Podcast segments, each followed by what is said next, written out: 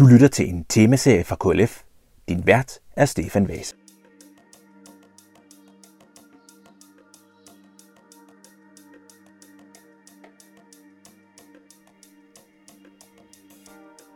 Velkommen til KLF's sommerserie. Mit navn er Stefan Vase. Det her det er andet afsnit i vores sommerserie Krig, Kriser og Katastrofer. Og det er ikke just noget, der sådan er specielt sådan sommerhyggeagtigt. Men det er ikke desto mindre noget, som har fyldt meget de senere år. Og ikke mindst for Jakob Wissing, der er udlandschef på TV2. Jeg har talt med ham om, hvordan TV2 arbejder i et krigsområde som, U- som Ukraine. Og det er bestemt ikke enkelt. Det siges jo, at i en krig er sandheden det første offer. Det oplever TV2 også, som at navigere i en konflikt, hvor der skal kæmpes for objektiviteten. Det stiller store krav til TV2's udsendte korrespondenter og andre medarbejdere, som kommer meget tæt på død og ødelæggelse, og indimellem også må trække sig for at passe på sig selv. Jeg begynder med at spørge Jakob Wissing, hvad hans arbejde egentlig går ud på.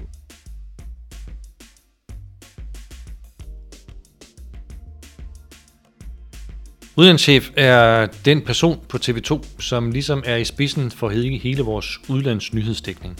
Og hvad betyder det så? Øh, I, I tal kan man starte med at sige, der er cirka 60 mennesker ansat på TV2, som beskæftiger sig med udlandsjournalistik. Øh, og det gælder både korrespondenter ude i verden, det gælder fotografer, som rejser ud i verden, det gælder en stab herhjemme, vores udlandsredaktion herhjemme, øh, som er, har til stede her i Odense, som, som gælder folk, folk, der skriver og, og laver billeder og, øhm, og video på baggrund af materiale, der kommer ind udefra via byråer og den slags. Så gælder det også tekster, som sidder og oversætter det. Øh, så det er sådan en blandet øh, landhandel af alle de kompetencer, der skal til for, at øh, vores seere og læsere rent faktisk kan se vores udlandsjournalistik. Øhm, og grunden til, at vi sidder her, det er jo fordi, at der er krig i Ukraine. Hvad er TV2's vigtigste opgave i den forbindelse? Vores vigtigste opgave er jo øh, at berette øh, så objektivt vi kan øh, om, øh, om den vilde og store historie, som jo er et paradigmeskifte både på global plan i forhold til sikkerhedspolitik og verdensorden, øh, og også på konkret plan helt ned på mikroniveau for de enkelte mennesker, som er involveret i en krig, øh, og prøve at fagne øh, både det, det, de store kæmpe lag og det meget konkrete nede på det menneskelige plan, og prøve at give sig objektiv øh, vidnesbyrd til det, som er overhovedet muligt. Og så kan man sige, at det er måske også vigtigt at huske på, jamen det kan godt være, at det med, at der er krig i Europa, det er en stor nyhed for os, men, men det at være ude i krig, det er jo ikke en, en, en nyhed for TV2 som sådan. Øh, er, er der forskel på de her, på den her krig, og så andre krige og konflikter, som, som TV2 som har beskæftiget sig med? Ja, det er der. Altså alle krige og alle konflikter har deres egen DNA, kan man sige, som, som kan være forskellig.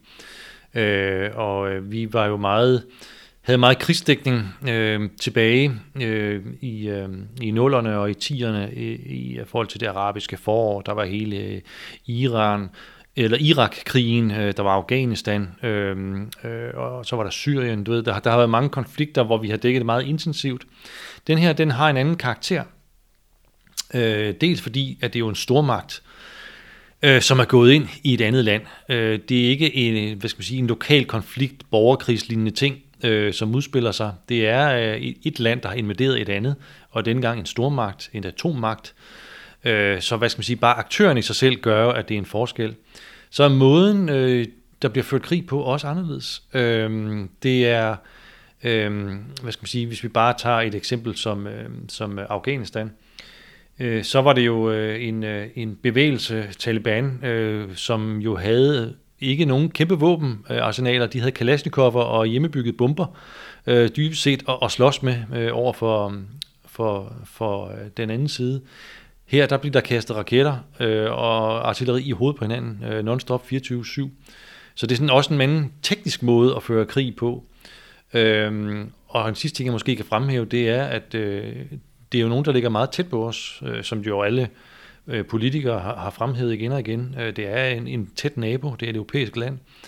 Øh, så der var anden en samhørighed øh, over for, for danskere i forhold til at, og, og dels at øh, hvad skal man sige, forbinde sig med, med krigen og de mennesker, der er involveret i det, og så den umiddelbare påvirkning, der har også vores egen virkelighed hjemme. Nu er det jo lige kommet frem, at inflationen er steget med hvad, 8 procent her over det sidste år, er jo en direkte konsekvens af krigen, så det har også meget, meget tydelige, kraftige konsekvenser for vores virkelighed, også herhjemme. Mm. Øhm, vi skal jo senere tale sådan generelt omkring, hvordan at TV2 bruger korrespondenter, hvad deres arbejdsvilkår er, men der sker jo mange ting i, i sådan en krig der, og der har også været mange diskussioner om i, i, i medieverdenen, hvad kan man vise, hvad kan man ikke vise. Altså simpelthen den her brutalitet, som der har været i, i, i Butcha, altså rykker sådan en krig ved nogle af de sådan generelle overvejelser, I gør jer om, hvad skal formidles videre, hvad skal vises for, for seerne? Det er, det er noget, vi har hele tiden har, det, det er jo dybest set en daglig diskussion, vi har øh, på udlandsredaktionen på TV2. Hvad skal vi vise, hvad skal vi ikke vise? Fordi hver dag, der kommer der billeder af døde mennesker, af gruopvækkende ting. Øh, så det er en løbende diskussion hele tiden, vi har. Øh, man kan sige, vi har nogle etiske retningslinjer på TV2, øh, som hedder, at man ikke øh, øh må bringe billeder, som krænker af personers værdighed. Og det er hverken offrene, øh, seerne øh, eller de pårørendes øh, værdighed, som man må krænke. Øh, og det vil sige, at vi undgår at, at, at vise øh, billeder, som, som krænker folk som udgangspunkt. Men, og så kommer mændet, øh, det kan jo være berettiget at vise øh, ubehagelige og voldsomme billeder øh, som dokumentation. Og det er det, der er det afgørende punkt. Dokumentere de billeder, vi så eventuelt måtte vise, selvom det krænker mennesker. Øh, dokumenterer de noget nyt, noget afgørende, eller gør de ikke? Øh, så hvad skal man sige, i praktisk øh, øh, dagligdag, der betyder det for eksempel, at øh, hvornår vil vi vise et menneske, der er dødt, og hvornår vil vi ikke gøre det. Vi vil kun vise et menneske, der er dødt, hvis det rent faktisk dokumenterer noget nyt, noget afgørende. Øh, og øh, et af de steder for eksempel, det var jo, øh, da russerne trak sig tilbage fra Kiev og omegn, der var øh, forstaden Butcha, øh, den, øh, der, kunne, øh, hvad skal man sige, der kom der lige pludselig billeder ud af, og det viste jo en meget øh, rå, rå øh, virkelighed af, hvad de indbyggere, der havde været der, øh, der lå døde mennesker overalt. Og der mente vi, at det var afgørende at vise, øh, at det var altså den virkelighed, der lå tilbage efter russerne havde været der. Selvom det krænker både offrene og seerne at se de her billeder, så mente vi, at det var så væsentligt en dokumentation, at vi valgte at vise de billeder. Et andet eksempel, det var øh, nogle øh, af de, øh, i krigens første dage, øh, der, øh, der kom der lige pludselig billeder ind af, af civile ofre, både børn øh, og, og gamle mennesker osv., som, som var blevet ramt af bomber. Øh, og det er jo en voldsom, voldsom billeddokumentation af, af, af sårede eller døende børn og gamle mennesker, øh, altså civile ofre. Øh, men vi valgte alligevel at vise det, selvom det var meget, meget hård kost, fordi det for første gang øh, viste den krigsførelse, russerne jo øh, tydeligvis gjorde, altså de skød bare øh, for fuld hammer øh, og ligeglade om de ramte civile eller ikke civile. Det var dokumentation på det, så derfor valgte vi at vise de billeder, selvom de var krænkende. Øh, gør I overvejelser altså om, hvornår, altså, altså nu kan man sige, i, i, i dag lever I jo i, i sådan en, en noget af sådan non-lineær virkelighed, altså, altså indholdet kan jo tages på alle mulige forskellige tidspunkter, men i hvert fald tidligere har der været en diskussion om, jamen er der nogle billeder, vi, vi kan vise i udsendelsen 1900, eller er der, er, er der nogle billeder, vi først kan vise øh, 2130? Altså, hvilke overvejelser gør, gør I i den forbindelse? Ja, det, det, der er også en, et hensyn at tage der. Øh, man kan sige, øh, i og med, at vi, er, vi har en 24-timers nyhedskanal, og vi har en hjemmeside, tv2.dk, øh, som jo kan læses non-stop 24-7, også med artikler, der er udkommet, så er det blevet sværere at skærme et publikum øh, på bestemte tidspunkter af døgnet, end det var tidligere. Øh, øh, hvad skal man sige? Øh, men vi gør det stadigvæk. Altså, vi, vi, vi tænker os om i forhold til, at hvis det er i løbet af dagen, altså morgen eller dagsfladen og tidlig eftermiddag, så prøver vi ikke at gå så hårdt til værks, som vi måske kan i de sene aftentimer, hvor vi må formode, at de fleste børn er blevet øh, lagt i seng, og den slags, øh, at den slags overvejelser i døgnrytmen gør vi os stadigvæk øh, overvejelser om. Derudover så sørger vi altid for at advare, hver gang vi viser den slags billeder, både på skrift og i tale, øh, at øh, her kommer noget, man skal slå væk fra, hvis man ikke har lyst til at se på det. Øh, og så, øh, så prøver vi at, øh, at hele tiden lave det med, med kontekst. Det vil sige, hvis vi viser billederne, så forklarer vi, hvorfor vi viser billederne, og hvad de viser. Altså giver det en journalistisk kontekst for de her billeder. Vi prøver aldrig at vise det bare som billedtapet. Altså, lad os nu sige, det gør vi jo nogle gange på fjernsyn. Vi har en ekspert inde til at snakke om et eller andet, og så klipper vi nogle billeder på, der viser sådan nogenlunde det, vedkommende taler om. Der viser vi aldrig døde mennesker, eller meget forulempende billeder øh, i sådan nogle situationer. Det sørger vi for kun sker, når vi rent faktisk taler til det, der sker på billederne. Du, du, du har givet to eksempler på nogle billeder, I har valgt at vise. Kan du give mig nogle, et, en fornemmelse af nogle billeder, I har fravalgt Ja. at vise? Øh, vi valgte for eksempel fravalg, der var en, øh, en, en bumpning af et, øh, et hospital eller en fødeklinik, øh, også en måned cirka inde i krigen, øh, hvor der kom nogle meget voldsomme billeder ud af, af gravide kvinder, øh, som blev slæbt ud, øh, i, øh, og, og som senere døde i øvrigt. Øh, Øh, og, og det er et eksempel på billeder, vi tit, øh, øh, billeder, vi faktisk tit fravælger, øh, næsten lige meget hvad. Øh, det er billeder af, af lidende eller døende mennesker. Et af døde mennesker, altså nogen, hvor det er sket for, men at vise dødstidspunkter, altså folk, der er i gang med at dø, eller bliver skudt på direkte, øh, det er meget, meget sjældent, vi viser den slags billeder, øh, fordi det, det virker simpelthen for voldsomt. Det er for krænkende et billede. Der, der, bliver også talt meget om sådan krigens lov, altså hvad stater og regeringer må øh, bruge af, af, af billedmateriale. Er, er, det, er det nogle regler, der også gælder for, for en tv-station? Altså øh, vi, vise billeder af folk, der er blevet taget til fange og bliver afhørt, eller hvad nu, hvad nu der, Ja, der er altså vi, vi er jo omfattet af, hvad skal man sige, menneskerettighedserklæringer og så videre på den måde, at vi ikke må vise krigsfanger for eksempel. Øhm, De er jo omfattet af krigens love, så derfor må man ikke udstille folk, der er taget til fange. øh, Og, udstille. og det- og det gør både russerne og ukrainerne i rigelig mål begge to, så de billeder viser vi ikke. Øh, Og når vi har valgt at vise dem, så er det som sløret, øh, altså vi viser ikke deres identitet, øh, men bruger det så som et eksempel på, hvordan de prøver at føre propagandakrig for eksempel. Øh, Så ja, vi er omfattet af både nogle, rigt, altså nogle regler uden for TV2, og så selvfølgelig vores egen etiske retningslinjer, øh, som jo læner sig op af de generelle retningslinjer, der er i branchen, øh, hvis man er omfattet af, af medieansvarlighedsloven.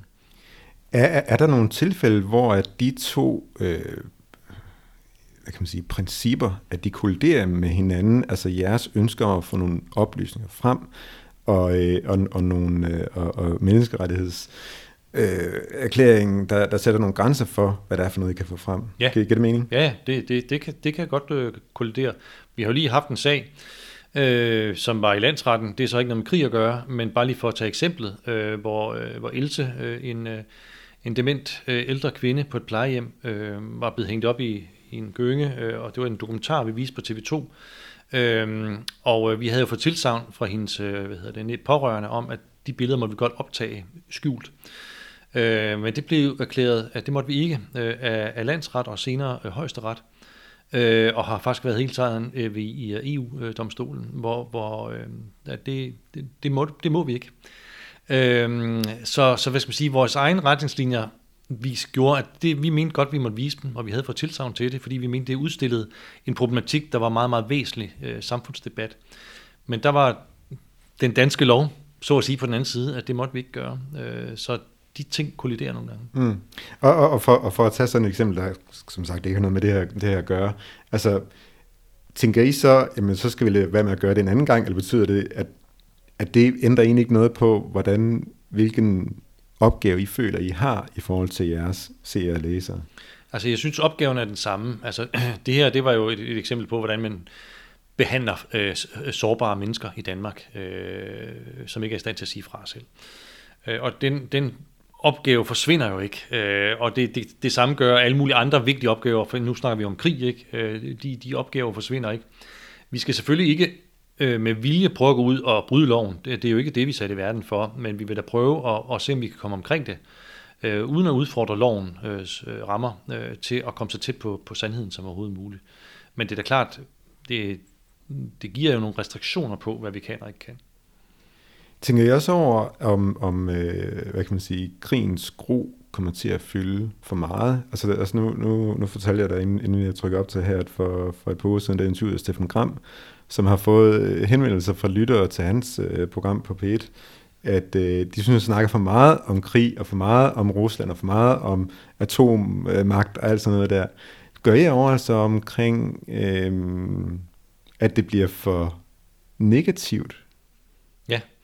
Det er øh, en overvejelse, man er nødt til at tage med, og om man bliver, altså om, om seere og læsere og jo også os selv bliver krigstrætte på et tidspunkt, så man bare automatisk lukker af. det er dagens krigsnyt, øh, og så hører man egentlig ikke efter, hvad det egentlig er, der foregår.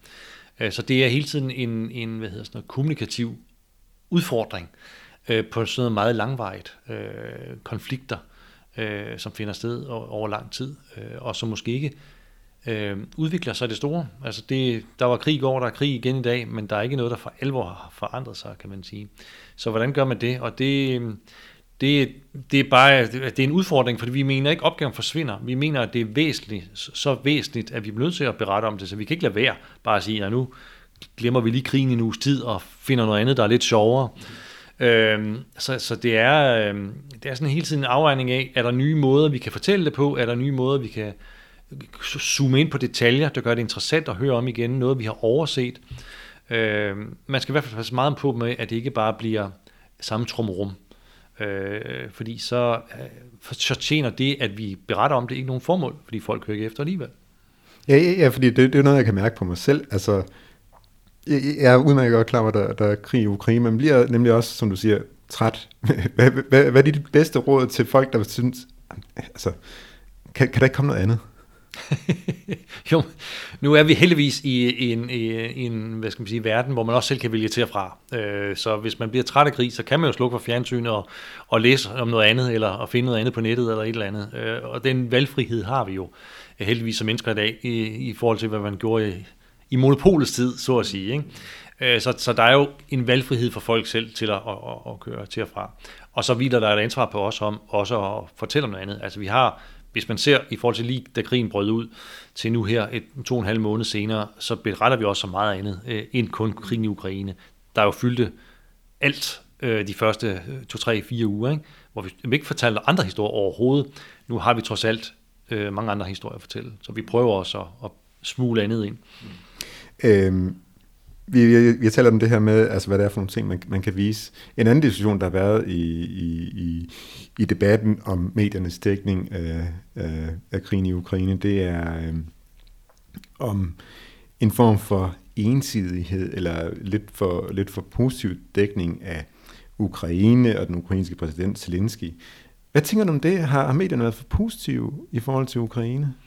Øh, jeg synes, det, det er svært at, at lave sådan en, du ved, øh, en, en stor konklusion med to streger under, at det er præcis sådan, vi har været, fordi det er noget, der løbende udvikler sig.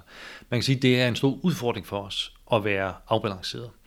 Øh, dels har det nogle praktiske forhold. Altså, vi havde jo en korrespondent i øh, Moskva, da krigen brød ud, øh, Uffe Dresen, øh, som kunne berette øh, om russernes perspektiv på det, øh, hvad der skete og ikke skete.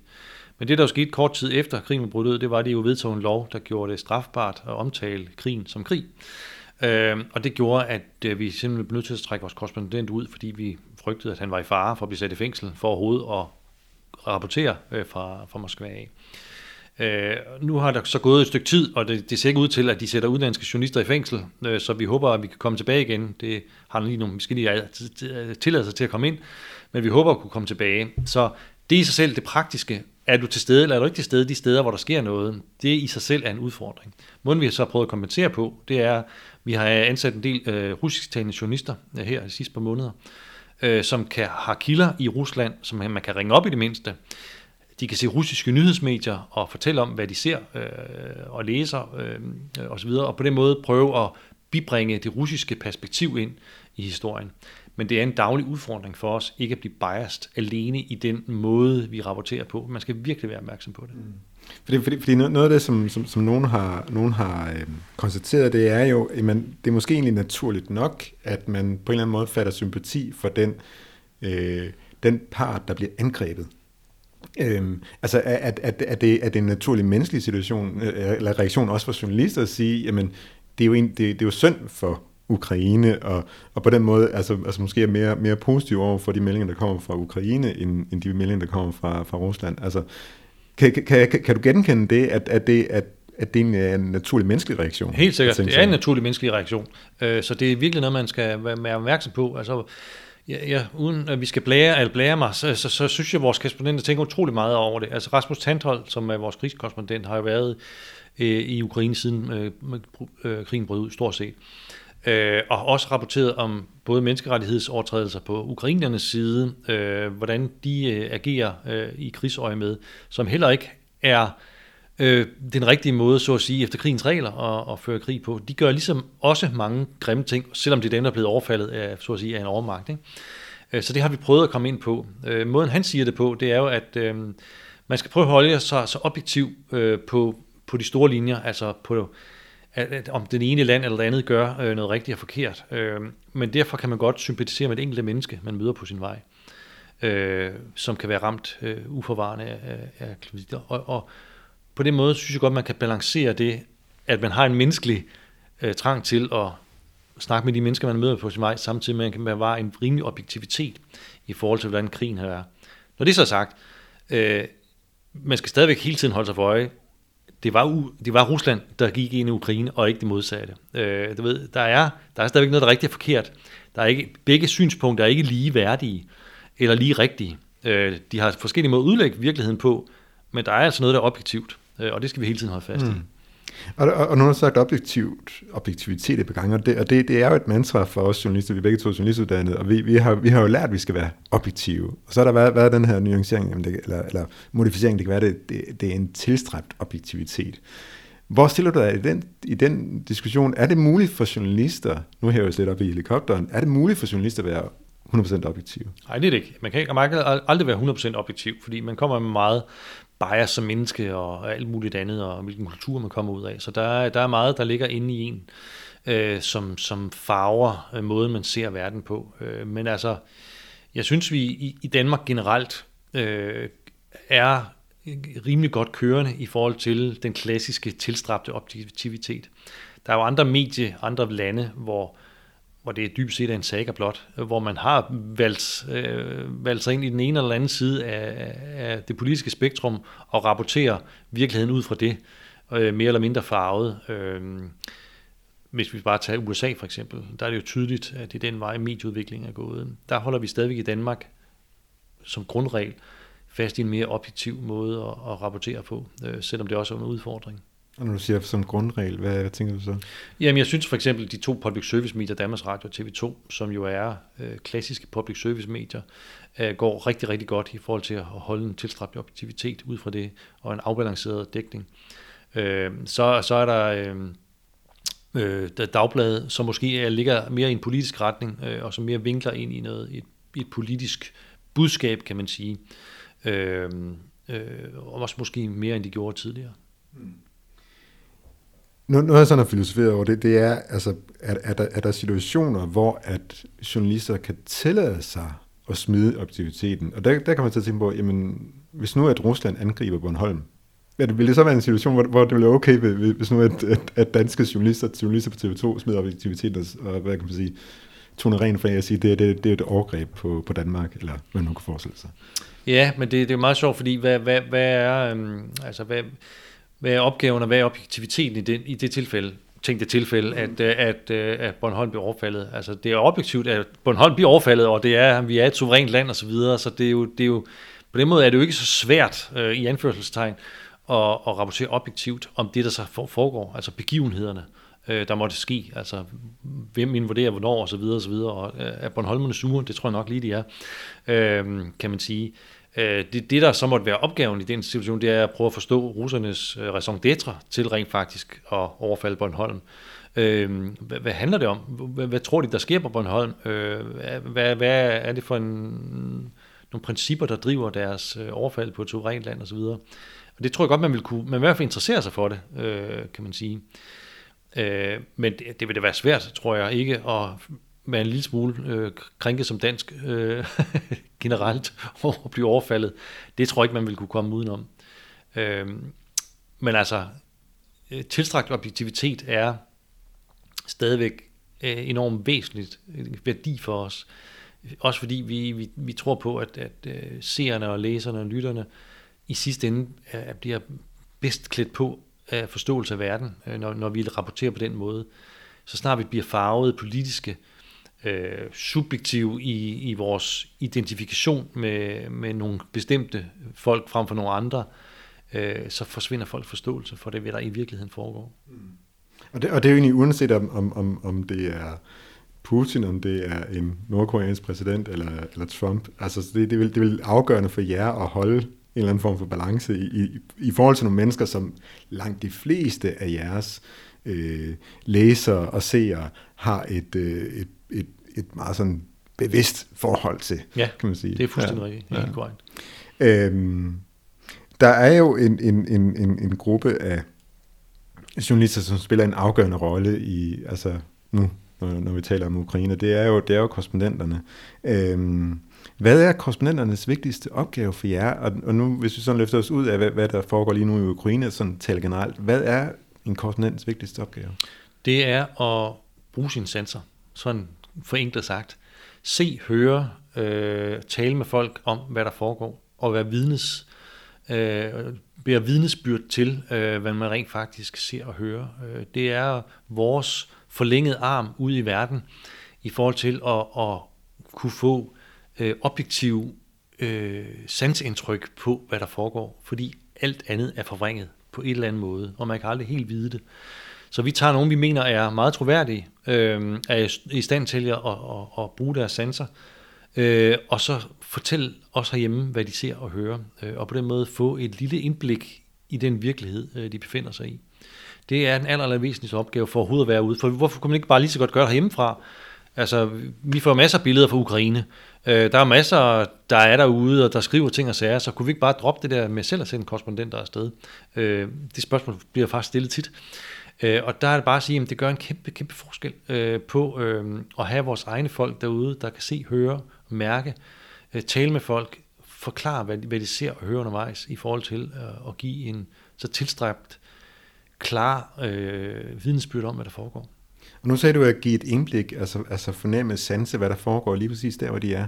Kan, kan de også give et overblik over, hvad der foregår? Det, det gør de jo altid øh, i forhold til, at de sætter sig jo ind i området. De, de beskæftiger sig med en konflikt eller et problemfelt øh, 24 timer i døgnet, øh, så de danner sig jo lynhurtigt overblik over, hvad de store makrobevægelser er, og hvordan folk øh, i, i de lokale medier bliver beskrevet fra den ene og den anden side, så det, det kan de sagtens gøre også. Øh, så det er jo også en, en væsentlig opgave for dem at, at kunne give det der overblik, altså have læst så meget ind i et stof og kunne formidle det videre. Øh, Øh, men i en krig, især en krigszone, som det er lige nu, der er en af hovedopgaverne, det er simpelthen bare at være øjne og øre på stedet. Mm. Og hvis man skal prøve, prøve at, at hvad kan man sige, gøre det tydeligt, hvordan det er, at, at korrespondenter arbejder. Altså, i Danmark er der jo rigtig mange journalister, der dækker Danmark, og måske bare dækker en, en kommune eller en, eller en by. En journalist er jo, eller en korrespondent er jo alene ude og dækker et, et, et land, eller, et, et, eller, eller flere lande, et, et kontinent. Altså, hvor, hvor, i, hvil, i hvilken grad er det muligt for en korrespondent at tegne et billede af, hvordan at situationen er i et, i et land, eller i et, i et, større, i et større landområde? Ja, det er også svært, øh, fordi der er jo en... Man kan jo aldrig gå ned i det detaljeniveau øh, øh i hele verden, som man kan i Danmark. Det er klart, så det, det er jo, der sker en udvælgelse, en journalistisk udvælgelse, redaktionel udvælgelse af, hvad, hvad skal vi fortælle om, hvad skal vi ikke fortælle om, og det, det har jo mange parametre. Hvad, hvad skal man vælge at fortælle om, og ikke at fortælle om, øh, i forhold til, hvad der, dels er der noget, der vedrører danskerne, er der noget, som har, øh, hvad skal man sige, nogle principielle lag, som er unikke for det område, som ikke er andre steder i verden, er der noget, der påvirker resten af verden, øh, i forhold til øh, ting og sager, øh, er der noget rent fascination, øh, Øh, noget, som kun sker der. Øh, så du ved, der er sådan forskellige nyhedskriterier, udvalgskriterier, hvor man siger, at den her historie er mere interessant end den anden. Det vi jo ikke prøver at lave, det er at, at dække et, et land udenrigspolitisk som en indrigspolitisk historie, fordi det er sådan set uinteressant for danskerne. Øh, hvordan indrigspolitiske debat nødvendigvis foregår i et eller andet land, øh, hvad, hvad det end måtte være. Det er jo, hvad det har af påvirkning for resten af verden, og for os, øh, som, som vi prøver at koncentrere os om. Mm. Øhm, og, nu, og nu når vi taler om, om korrespondenter, der er derude i, i øh, forskellige krigszoner og sådan der, øhm, hvordan passer de på sig selv?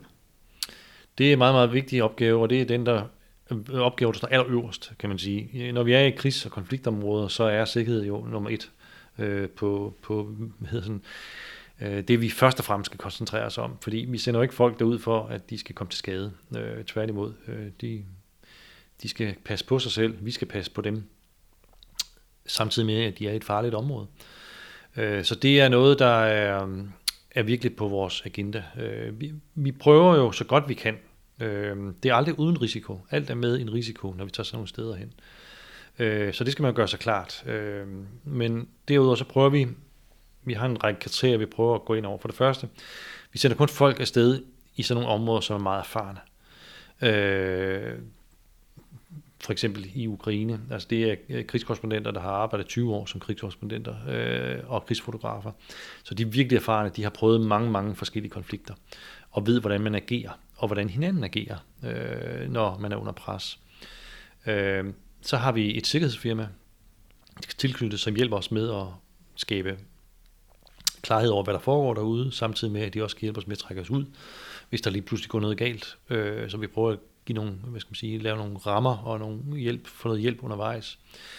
Øh, og så prøver man øh, hele tiden dagligt at vurdere, øh, hvor langt skal vi gå, hvor langt skal vi ikke gå, fordi man kan lynhurtigt, lad os nu sige Ukraine, tage til fronten, øh, derude, hvor det bliver skudt, og øh, det er meget farligt. Øh, man kan sige, så bliver det jo, der kommer gang i den, og der, man kan tage øh, gode billeder af, til, af krig, men øh, er, det, er det risikoen værd? Og der kan man sige, der, øh, der prøver vi ikke at lave for meget af den slags, øh, fordi det mener vi simpelthen er for farligt, og der er blevet skudt en del journalister i øh, Ukraine, som simpelthen har været for tæt på fronten, øh, og øh, det gør vi ikke ret meget i øh, fordi vi mener, det er simpelthen for farligt, og vi får for lidt ud af det. Så ser vi måske nogle folk skyde, men, øh, men giver det for alvor noget væsentligt øh, indblik til seerne i forhold til, hvor stor risiko vi udsætter vores hold for. Og der, det er jo en balance hele tiden. Men, men man kan sige, det, det er jo så også ude i det her med, jamen, jamen hvad er det så, altså, altså hvis en korrespondent ikke er ude i fronten, jeg forstår udmærket godt, hvorfor at, at, at, at, det er, at det er meget risikabelt at gøre det. Øhm, får korrespondenten så egentlig et indblik i, hvad der foregår i fronten, hvis vedkommende er, er meget på afstand af det? Øh, det er helt tiden en afvejning, øh, og det, du har fuldstændig ret. Øh, så vi, vi prøver at, at, at balancere det der hele tiden. Altså komme så tæt på virkeligheden, vi kan, øh, uden at for alvor bringe øh, vores hold øh, i fare, og det er en afvejning. Og, og, og, og hvilke, hvilke desinger kommer du med som, som, som chef for de her korrespondenter her, og, og, og hvor meget er det op til dem selv at træffe afgørelserne? I, I sidste ende er det altid dem selv, der træffer afgørelserne. Øh, det, er aldrig, det må aldrig være sådan, at jeg, som sidder her på øh, 1000 km afstand, skal bestemme, hvad de skal og hvad de ikke skal dække øh, i sidste ende. Øh, jeg kan sige, øh, jo, jeg kan godt sige, hvad de ikke må dække. Jeg kan godt sige, at det, det synes jeg lyder for farligt, det må I ikke gøre, men jeg må aldrig gøre det modsatte. Sige, det skal I dække, øh, hvis de ikke selv har lyst. Øh, og det, øh, der skal man altid, øh, altså jeg, jeg har jo været mange år øh, i branchen, jeg kender alle, kender alle mine korrespondenter øh, meget, meget intensivt i forhold til, hvad de kan og ikke kan, og har jo det været en god øh, kommunikation med dem i forhold til og høre deres øh, vurdering af sikkerhed. Og det er det altafgørende, har vist sig gennem årene. Den bedste vurdering af sikkerheden er det, man kan gøre på stedet. Man kan gøre det på afstand. Øh, det er altid deres lokale efterretninger. De har jo fikser og folk og alt muligt, de snakker med øh, på stedet og kan høre og fornemme, hvad der foregår. Øh, og det er, den, det er den sikkerhedsvurdering, der er den aller, allerbedste, øh, man kan læne sig op af. Øh, så derfor så er det jo folk, der er dygtige til at lave den slags vurderinger, vi sender afsted, øh, og så snakker jeg med dem om det, og så bliver vi enige om, hvad der skal ske og ikke skal ske. Så kommer der nogle gange, og det kan jeg godt fortælle om, fordi det har vi været offentlige om, nogle gange nogle meldinger, som er på mere øh, på højere niveau. For eksempel i, i starten af krigen, der forlød det, at at Putin vil bruge øh, termobariske våben, som det hedder, altså sådan nogle vakuumbomber, øh, som man ikke kan beskytte sig imod, også selvom man er i beskyttelsesrum, fordi de ødelægger øh, øh, folk øh, med sådan et øh, undertryk, øh, lige meget hvor de har gemt sig henne. Og der forlød, at han overvejede at, at kaste over Kiev, hvor vores korrespondenter var. Og det, det forlød sådan fra de efterretningskillinger, vi, vi, vi betjener os af, øh, at det var en reel risiko. Og det gik vi så ind og undersøgte, jamen, hvor er de henne, de våben? Øh, hvor langt er det fra Kiev? Hvad kan vi objektiv viden få, få, få, få fat på? Øh, vi lænede os op, og også andre medier har jo adgang til deres efterretningstjenester i USA og i Storbritannien. Og lignende. Hvad, hvad hørte de? Og på den måde kunne vi sammenstykke et billede, der hed, at nej, de kan godt være, at de findes i, i øh, Ukraine, de her våben, men de er ikke i nærheden af der, hvor vi er. Så derfor tog vi godt blive. Mm. Men øh, det var en meget, meget intensiv hvad skal man sige, øh, undersøgelse, før vi øh, tillod os selv at blive efter det. Mm. Øhm, en, en anden situation, som korrespondenten lige kan ud, ud for, det er, det er at opleve nogle, nogle øh, altså nemlig som, som vi også talte om tidligere, at, at, at der simpelthen er nogle ting, der ikke kan formidles videre, men de oplever det jo. Øh, for, for et par år siden, der interviewede jeg Trine Marie Ilsø, som er DR's øh, retskorrespondent. Vi taler om, blandt andet om øh, ubådsmassen og de her øh, to øh, kvinder, en, en dansk og en norsk kvinde, der er blevet øh, dræbt på en meget brutal vis. Og hun fortalte mig, at de her, de her billeder her, det findes herude, og hun sagde til mig, du skal ikke søge efter det. Øh, fordi det var noget, der havde sat sig i hende, og ja, og så videre. Hvordan, øh, altså, hvordan hjælper I jeres, jeres korrespondenter, som oplever nogle, nogle, nogle, altså nogle, nogle vanvittige ting, som, som er umulige at, at, at beskrive og hvad kan man sige, forstå for os, der, der, der kun hører om det. Hvordan, hvordan hjælper I dem sådan med deres sådan psykiske velbefindende? Ja, det er noget, vi øh, i stigende grad faktisk er blevet opmærksom på. Jeg tror ikke, der i branchen, og heller ikke på TV2 øh, tilbage, for år tilbage, var ret stor, øh, hvad hedder så noget, øh, indsigt i det, eller man var ikke ret overvågen om, om langtidsvirkninger af den slags. Øh, så vi har haft korrespondenter, der, der har, hvad skal man sige, så at sige, taget skade af og, øh, og har rapporteret i krigen, øh, gennem krig i mange år. Øh, og en af dem, og en grund til, at jeg kan sige det, at han selv har været meget offentlig om det, er for eksempel Steffen Jensen, vores mellemøstkorrespondent, som jo lider af PTSD øh, efter et langt liv i, i krig og ufred øh, i Mellemøsten. Øh, og det var ikke noget, man var specielt opmærksom på år tilbage, og det vil blive meget mere opmærksom på i, i dag. Så det, der for eksempel findes i dag, det er, at hver gang der er folk, der har været i en, en konfliktzone eller en krigszone, eller det hold, der har været afsted, de skal igennem en debriefing øh, med en krigspsykolog, når de kommer hjem, øh, hvor, hvor vi prøver at se, om der er noget, der skal bearbejdes øh, professionelt. Øh, vi har det faktisk også med vores hold herhjemme, fordi man ser jo ser grimme billeder. Altså et af hvad seerne ser, men de journalister, der skal sidde og sortere i de billeder, er jo også en hård kost, fordi der er virkelig mange grimme billeder, øh, man skal sortere i, og det kommer jo rullende ind. Øh, så der har vi også prøvet at sætte nogle, øh, nogle kurser og nogle øh, snakker op med, hvordan man hjælper hinanden i at, at håndtere det, så man ikke kører, kører død i det, så at sige, eller tager skade af det. Men det er noget, man virkelig skal være meget, meget opmærksom på øh, som krigskorrespondent. Øh, og øh, Rasmus Tantol, der, som har været i Kiev, øh, har formuleret det på den måde, at øh, det var faktisk noget, Steffen Jensen sagde til ham i starten af hans karriere, at øh, enten så bliver man kynisk, eller så bliver man rørstrømsk, når man har været et, et lille liv i felten. Øh, og Rasmus konkluderede så, at han er blevet mest rørstrømsk. Men man bliver påvirket efter et langt liv øh, med den slags, øh, en ene eller anden slags. Det kan man ikke undgå at blive påvirket af det. Også måske forhindre, forandre sin, øh, sin måde at være i verden på. Men vi prøver så godt som arbejdsgiver og som ansvarlig at hjælpe folk så godt på vej, vi kan. Men, øh, men det er hård kost. Ja, ja, ja, fordi der er jo ingen tvivl om, altså uanset hvad man oplever gennem et liv, altså så, så er man et andet menneske, så man er et andet sted. Men, men, men, men altså, i, I, I har jo heller ikke noget ønske om, at, at, at de, her, de her korrespondenter i hovedet, de ender, de ender som ringvrag, ender på en bænk med, med, med, med, med en flaske i hånden. Altså, hvad, altså siger, nogle gange siger, nu, nu, nu trækker vi dig hjem, du skal have en, øh, du skal have en pause. Altså, altså hvordan, øh, du, udover det her med, at de, øh, at de har noget, noget psykologisk debriefing med dem, altså er der, er der nogle andre værktøjer i, i værktøjskassen, som, som I benytter af? Ja, altså vi er meget opmærksomme på det med at, at være for længe i felten ad gangen. Øh, og øh, det, er en, det er en daglig diskussion, vi har, kan man sige, med, med de hold, der er derude. Altså om de er friske, om de er klare, også fordi de kan have en sikkerhedsmæssig implikation. Hvis de begynder at blive trætte, så forsvinder deres dømmekraft også. Så det er jo noget, jeg prøver at vurdere hele tiden, øh, når jeg snakker med dem. Hvor trætte er de? Øh, hvor udkørte er de? Øh, skal de hjem og have en pause, øh, før de kan gøre sig klar igen? Øh, så det er, det er sådan hele tiden en vurderingssag i snakken med dem. Men det er noget, vi vurderer dagligt. Men jeg kan også bare, altså måske at tænke lidt kynisk, men det er et vilkår ved, ved jobbet, at du kommer til at opleve en masse ting, som er som ubehagelige, som sætter sig i det. Kunne I ikke bare være ligeglade?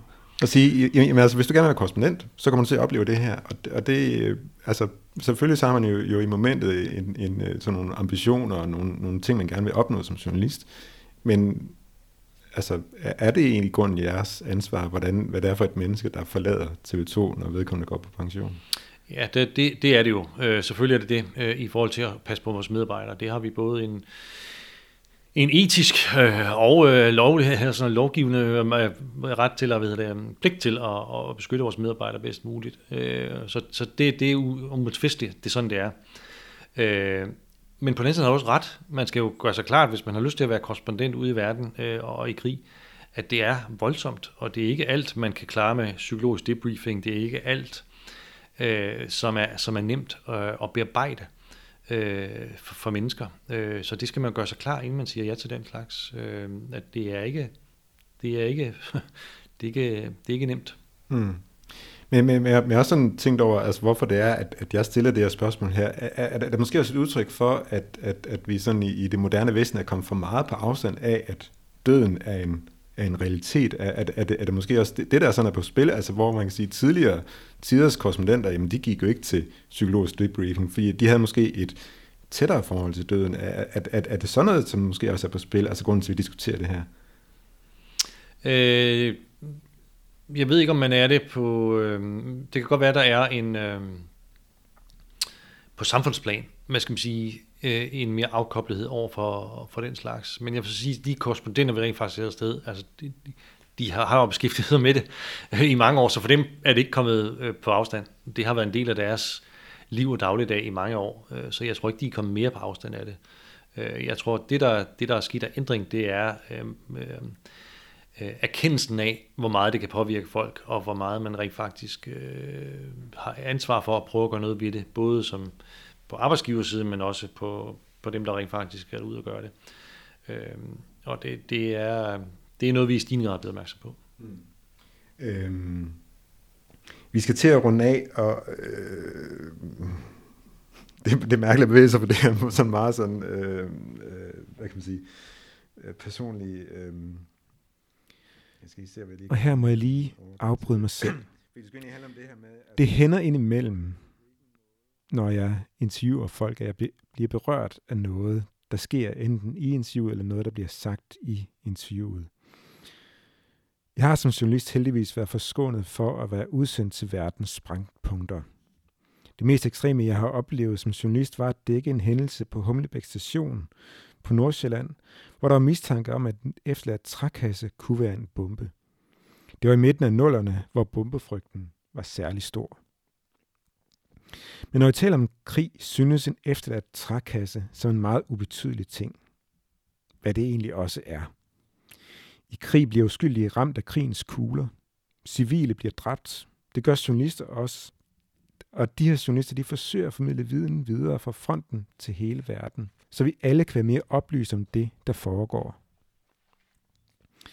Det var altså noget, som jeg havde i baghovedet, og som gjorde det vanskeligt for mig at komme videre til den sidste del af interviewet, som i grunden også er uhyre vigtigt. For verden er fuld af konflikter, men vi oplevede i marts og april i år, at alle andre konflikter i verden trådte i baggrunden for krigen i Ukraine. Der spurgte jeg også Jakob Wissing, hvad betyder det for TV2's dækning, at Ukraine ligger så relativt tæt, relativt tæt på Danmark? Danmark? I, I modsætning til andre konflikter, der er rundt omkring i verden. Hvor, hvor meget betyder det for, for jeres dækning? Øh, det, det betyder en del. Øh, det skal man slet ikke være hvad skal man sige, bleg for at indrømme, at det har en stor betydning.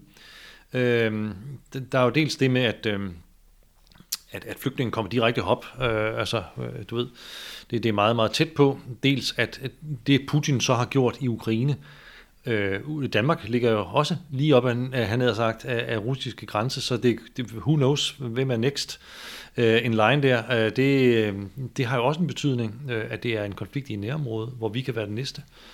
Øh, så er der øh, øh, den øh, kulturelle øh, lighed. Altså, øh, øh de er jo det europæiske folk, ligner også på mange måder. Øh, øh, har samme værdier øh, på samme måde som os, så de er jo nemme at identificere sig med. Øh, der bor mange ukrainere, også før krigen i Danmark, især i Jylland, som arbejder i landbruget. Øh, du ved, vi kender mange ukrainere selv. Øh, så du ved, der er alle mulige identifikationsfaktorer, der gør, at, at krigen er, er tættere på, end hvis det havde været øh, i Sydamerika, eller hvor ved jeg, et andet sted i verden, hvor, som ikke har nogen direkte indflydelse på os. Øh, og det synes jeg ikke, der er noget galt med. Det synes jeg er fuldstændig naturligt, at det er sådan, det er øh, at krige, som er i vores nærområde, som påvirker os direkte, er noget, vi interesserer os mere for, end noget, der foregår langt væk. Øh, det synes jeg er en helt naturlig måde at kigge på verden på. For det er fordi, der kan sagtens være, være, være konflikter andre steder i verden, der måske er mere, mere voldsomme, mere brutale, som, som påvirker væsentligt flere mennesker. Altså, altså, der, der, der, altså Afrika har jo tit været, været sådan et, et, et, et stort sort hul, mere eller mindre, i, i, sådan, i sådan danske nyhedsmediers dækning. Altså, øhm, hvad, hvad tænker du om altså det her med, jamen, jamen øh, bør medierne egentlig sørge for at komme hele verden rundt, eller er der simpelthen bare nogle, nogle ting, hvor man tænker, at det her det er simpelthen for langt væk fra danskerne til, at det giver mening at gå ned i? Altså, der er en afart af det i hvert fald, kan man sige. Øh, altså, vi, vi rapporterer til dansk publikum, så det er jo det, danskernes øh, virkelighed øh, dels bliver påvirket af, og dels som, øh, hvor, det, hvor det har en, en hvad skal man sige, øh, en, øh, man skal forklare det, hvor det giver mening for dem at høre om. Øh, øh, når det så er sagt, altså vi har jo så også en, en, en en forpligtelse til at prøve at rapportere rundt omkring i verden om, hvad der foregår, også selvom det ikke nogen har nogen indflydelse på Danmark, alene i kraft af, hvis du som for eksempel sagde, noget der påvirker mange mennesker, eller er en stor konflikt. Men når vi kommer til at dække den så tæt, det tror jeg ikke, vi gør. Øh, også selvom det måtte være en voldsommere krig. Øh, når vi så lige kigger på Ukraine, så er det jo altså stadigvæk sådan, at det er noget, som har verdenspolitiske øh, konsekvenser. Måske mere end en lokal krig har, som bare er gnider sig op af to Øh, grupper øh, lokalt, som godt kan være voldsomme, men ikke har nogen større verdenspolitiske konsekvenser. Det her det har virkelig verdenspolitiske konsekvenser, så derfor er det en vild konflikt. Øh, så udover det identifikation, altså nærhedsprincippet kan man sige i det, så er der også noget verdenspolitisk, der er helt vildt øh, på spil her.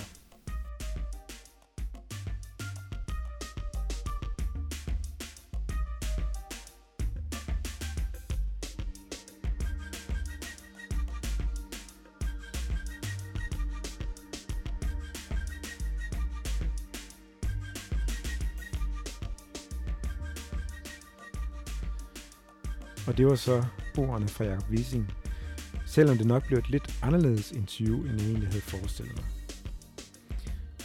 Og det her, det var så også andet afsnit i KLF's sommerserie. Næste gang vil du kunne høre DR's Grand Old Man, Steffen Gram, som i en menneskealder har haft hele verden som sin arbejdsplads. Både som korrespondent i USA, i Washington og i Moskva, og som vært på både radio- og tv-programmer om verdens gang.